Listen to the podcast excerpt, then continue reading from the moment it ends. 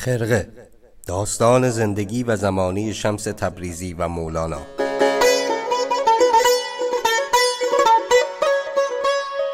فصل دوم. مولانا سفر از بلخ تا گونیه.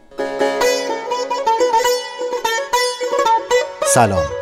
من محسن بلحسنی هستم و اینجا پادکست خرقه است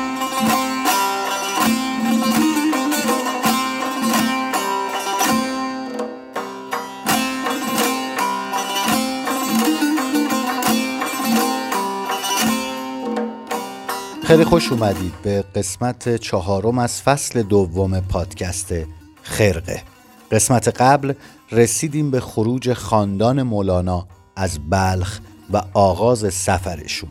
توی این قسمت و قسمت های آینده مسیر این سفر رو پی می‌گیریم تا ببینیم پیش از رسیدن به قونیه مولانا و خانوادش چه سال و روزایی رو پشت سر گذاشتن و تجربه کردن به چه شهرهایی رفتن کجاها اقامت کردن و احیانا با چه کسایی دیدار داشتن. پس با قسمت چهارم از فصل دوم پادکست خرقه همراه باشید.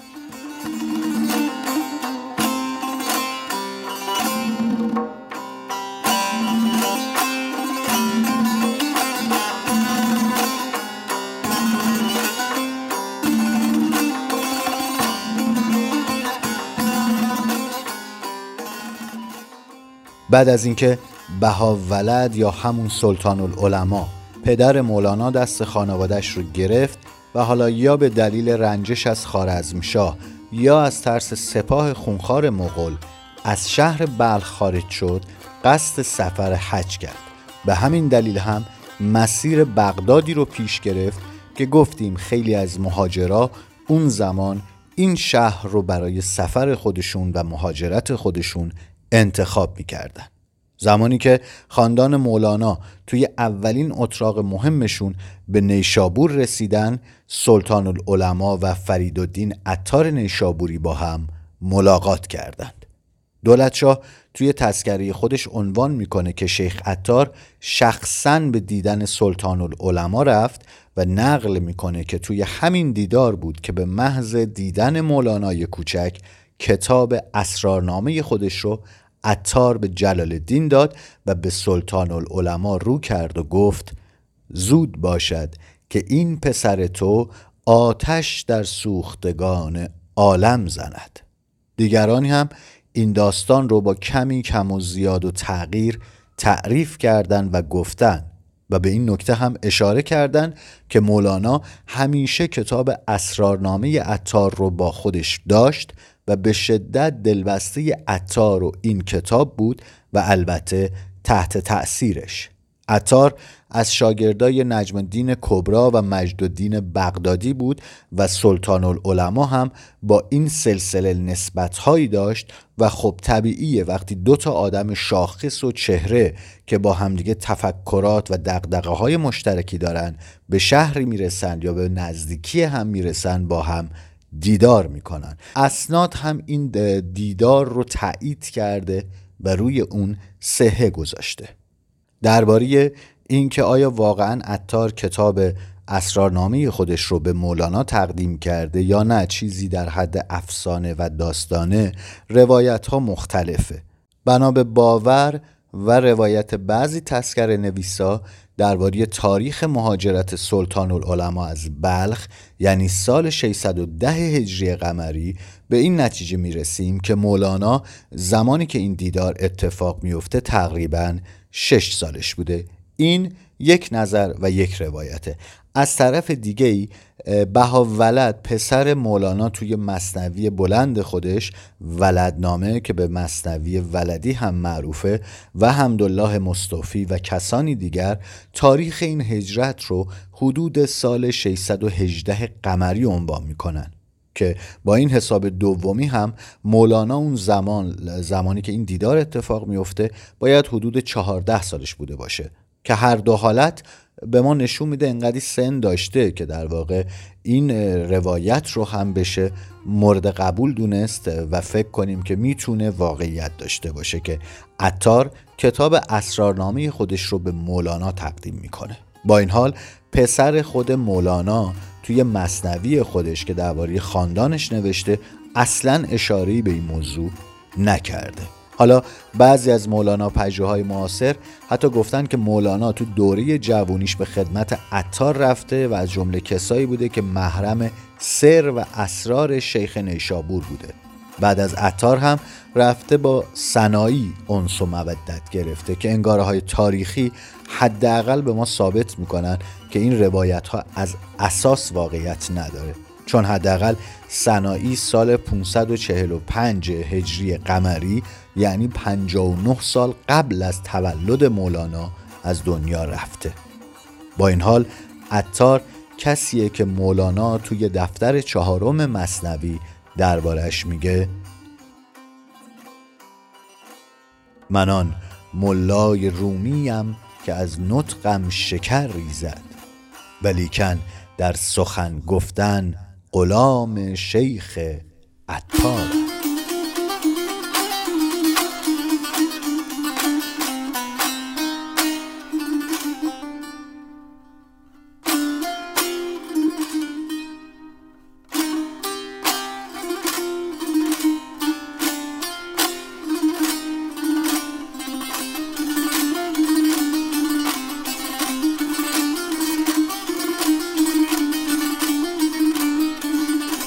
هر روی فریدالدین عطار نیشابوری که سال 540 هجری قمری در کتکن نیشابور به دنیا آمد سال 618 هجری قمری نزدیک دروازی شهر به دست سربازای مغول کشته میشه. مغولا به همینم کفایت نمی‌کنن و تمام آثار عطار و کتابخونش رو به آتیش می‌کشن و آثاری که از عطار برای ما باقی مونده در واقع تنها آثاریه که قبل از حمله مغول به سایر شهرها برده شده بوده. بعد از نیشابور خاندان مولانا قدم به شهر بغداد یکی از مهمترین شهرهای اون روزگار می‌ذارن که گوهر تابناکی به نام شیخ شهاب الدین سهروردی یا همون شیخ بزرگ اشراق رو در خودش جا داده بود. جامی توی نفحات الانس روایت می‌کنه. وقتی که سلطان العلماء وارد بغداد شد جمعی با هم صحبت می‌کردن که اینها چه طایفند و از کجا میآیند و به کجا می‌روند. سلطان العلماء هم اینطور پاسخ میده که من الله و الله و لا قوت الا بالله. این جواب و نقل سلطان العلماء رو به گوش شیخ شهاب الدین میرسونن و شیخ شهاب هم وقتی این جمله رو میشنوه میگه ما هازا الا بهاءالدین البلخی. یعنی چه کسی می‌تونه باشه جز بهاءالدین بلخی؟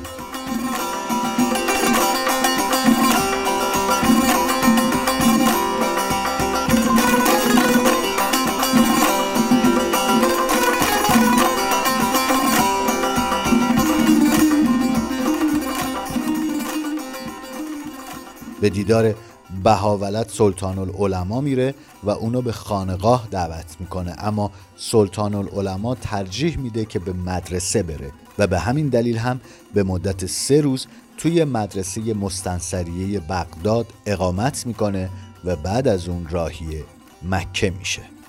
شاید بد نباشه بدونید که مدرسه مستنصریه به دستور مستنصر بالله عباسی توی سالهای 626 تا 631 هجری قمری ساخته شد و از مکانهای تاریخی شهر بغداد عراق و از قدیمی ترین مدرسه های دینی جهان و از جمله بناهای معدودیه که از روزگار عباسی به جا مونده. این مدرسه در واقع یه مرکز آموزش عالی بوده که توی اون علوم دینی مذاهب چهارگانه اهل سنت یعنی مالکی، هنفی، شافعی و حنبلی اونجا تدریس می شده. مدرسه مستنصریه بعدها جزی از مدرسه نظامیه شد. این مدرسه نمونه عینی و مستاقی و باقی مونده از مدارس اون دوره است که ساختمون عظیم و بزرگیه با شبستانها و اتاقهای تدریس بسیار زیاد. ساختمون این مدرسه ویرانی های حمله مغول رو از سر گذروند و بعدها مرمت شد.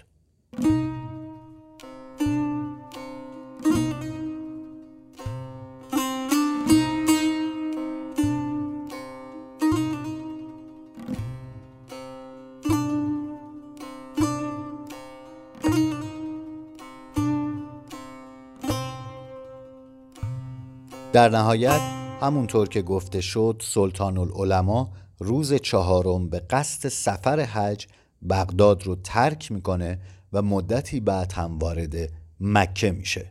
بعد از انجام مناسک حج به سمت سوریه یا شام اون روزگار میره و چند وقتی هم اونجا ساکن میشه. جامی اما روایت می‌کنه که بعد از انجام حج خاندان مولانا به ارزنجان ترکیه رفتن و چهار سال اونجا زندگی کردند و دلیل موندگاری طولانی مدتشون هم در این شهر به گفته تسکر نویسان حکمران ارزنجان بوده که احترام و علاقش به علما و شعرا و فیلسوفا معروف و زبانزد خاص و عام بوده. احمد افلاکی هم توی رساله خودش این موضوع رو مطرح می‌کنه که خاندان مولانا بعد از خروج از مکه چهار سال در شهر ملاتیه و هفت سال هم توی شهر لارنده ترکیه اقامت داشتن. اگر این نقلها خیلی هم مستند و درست نباشن اما میشه تصور کرد که سلطان العلماء قبل یا بعد از سفر مکه حداقل وارد این شهرها شده و تقریبا اقامتهای طولانی مدتی هم اونجاها داشته.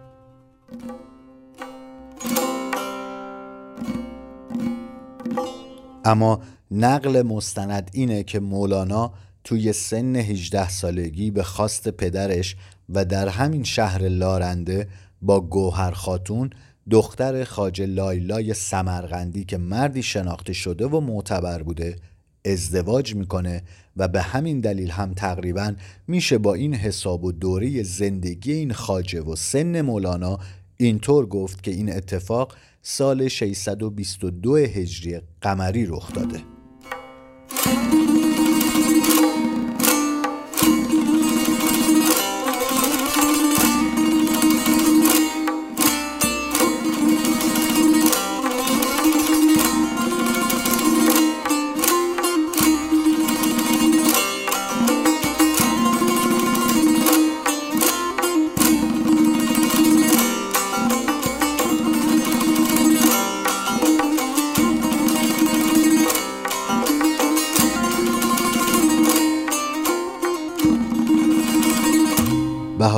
محمد معروف به سلطان ولد و علایالدین محمد دو پسر مولانا حاصل همین ازدواج هستند و کمی بعد از این وصلت و به فاصله کمی از هم به دنیا آمدن و حتی برخی معتقدند که اینها دو قلو بودن و سال 623 هجری قمری به دنیا آمدن. به روایت جامی و افلاکی سلطان العلماء و خاندانش بعد از هفت سال زندگی توی شهر لارنده ترکیه از این شهر خارج شدن. در واقع آوازه تقوا و فضل و تأثیر سخن پادشاهی به گوش سلطان العلماء رسید از سلسله سلجوقی های روم به اسم علایالدین کیقوباد. کیقوباد از سلطان العلماء دعوت کرد که به قونیه بره و سلطان العلماء هم اجابت کرد و راهی قونیه شد. علایالدین یکی از پادشاه های معروف سلجوقی ها بود که علاوه بر خصوصیاتی که دربارش گفتیم یک نکته مهم دیگه هم توی مملکت داریش وجود داشت که اون رو به چهره متمایز تبدیل می‌کرد. در دوره حکمرانی اون کل ممالک روم از تجاوز دشمنان محفوظ و در امن و امان بودند. وسعت پادشاهیش هم طی سالهای 617 تا 634 هجری قمری بسیار گسترده شد.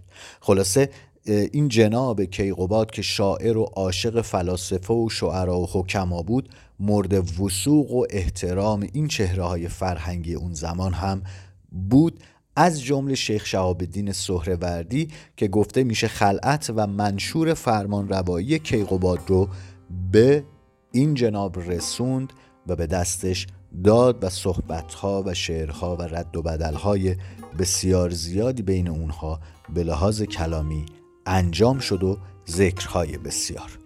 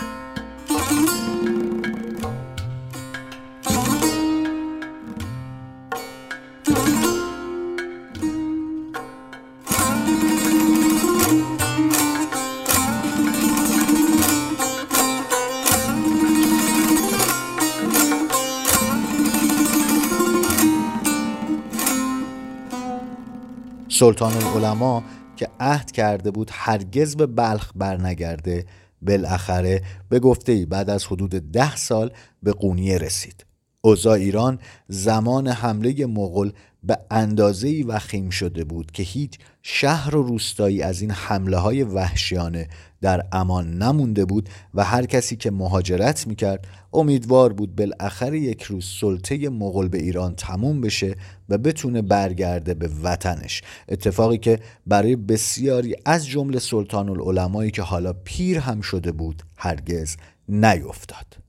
از طرف دیگه هرچه حکما و فلاسفه و چهره های مطرح به همین دلیل از موتن خودشون مهاجرت کردن جاشون رو یه عده آدم ظاهر پرست و زاهد و دین فروش پر کرده بود و میشه گفت روزگار حکما و فلاسفه و اهل عرفان و تصوف به بدترین شکل ممکن میگذشت.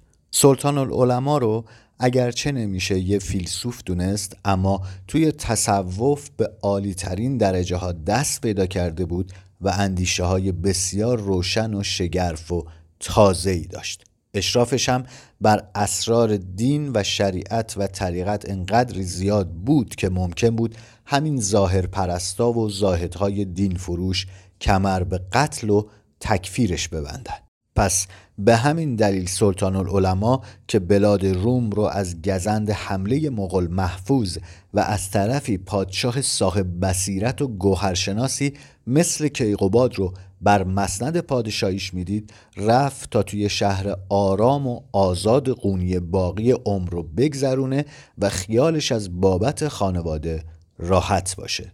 این نکته رو هم بگیم که افلاکی توی مناقب العارفین ذکر می‌کنه که کیقوباد رسما به پیشواز سلطان العلماء اومد و از خاندان مولانا با شکوه هرچه تمامتر استقبال کرد و سلطان العلماء خواست که در قصر پادشاهیش سکونت کنند که البته سلطان العلماء نپذیرفت و در نهایت به مدرسه اتون رفت و اونجا ساکن شد.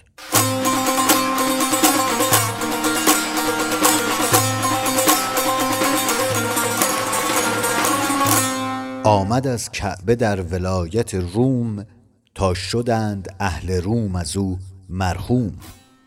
از همه ملک روم قونیه را برگزید و مقیم شد اینجا.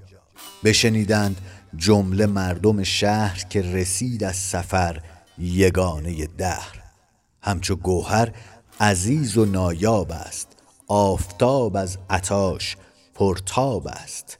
نیستش در همه علوم نظیر هست از سرهای عشق خبیر. رونهادند سوی او خلقان از زن و مرد و طفل و پیر و جوان.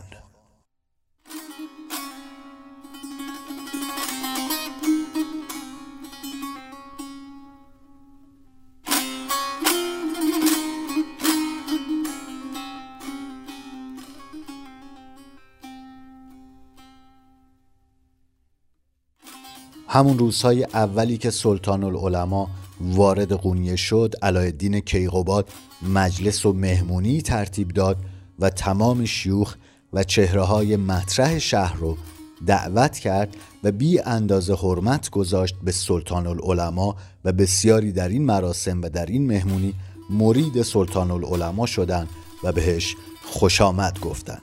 در قسمت های آینده کمی بیشتر از حضور خاندان مولانا در شهر قونیه صحبت می‌کنیم و جزئیات بیشتری رو درباره این حضور همیشگی تعریف می‌کنیم. تا هفته دیگه خسته نباشید. عزت زیاد.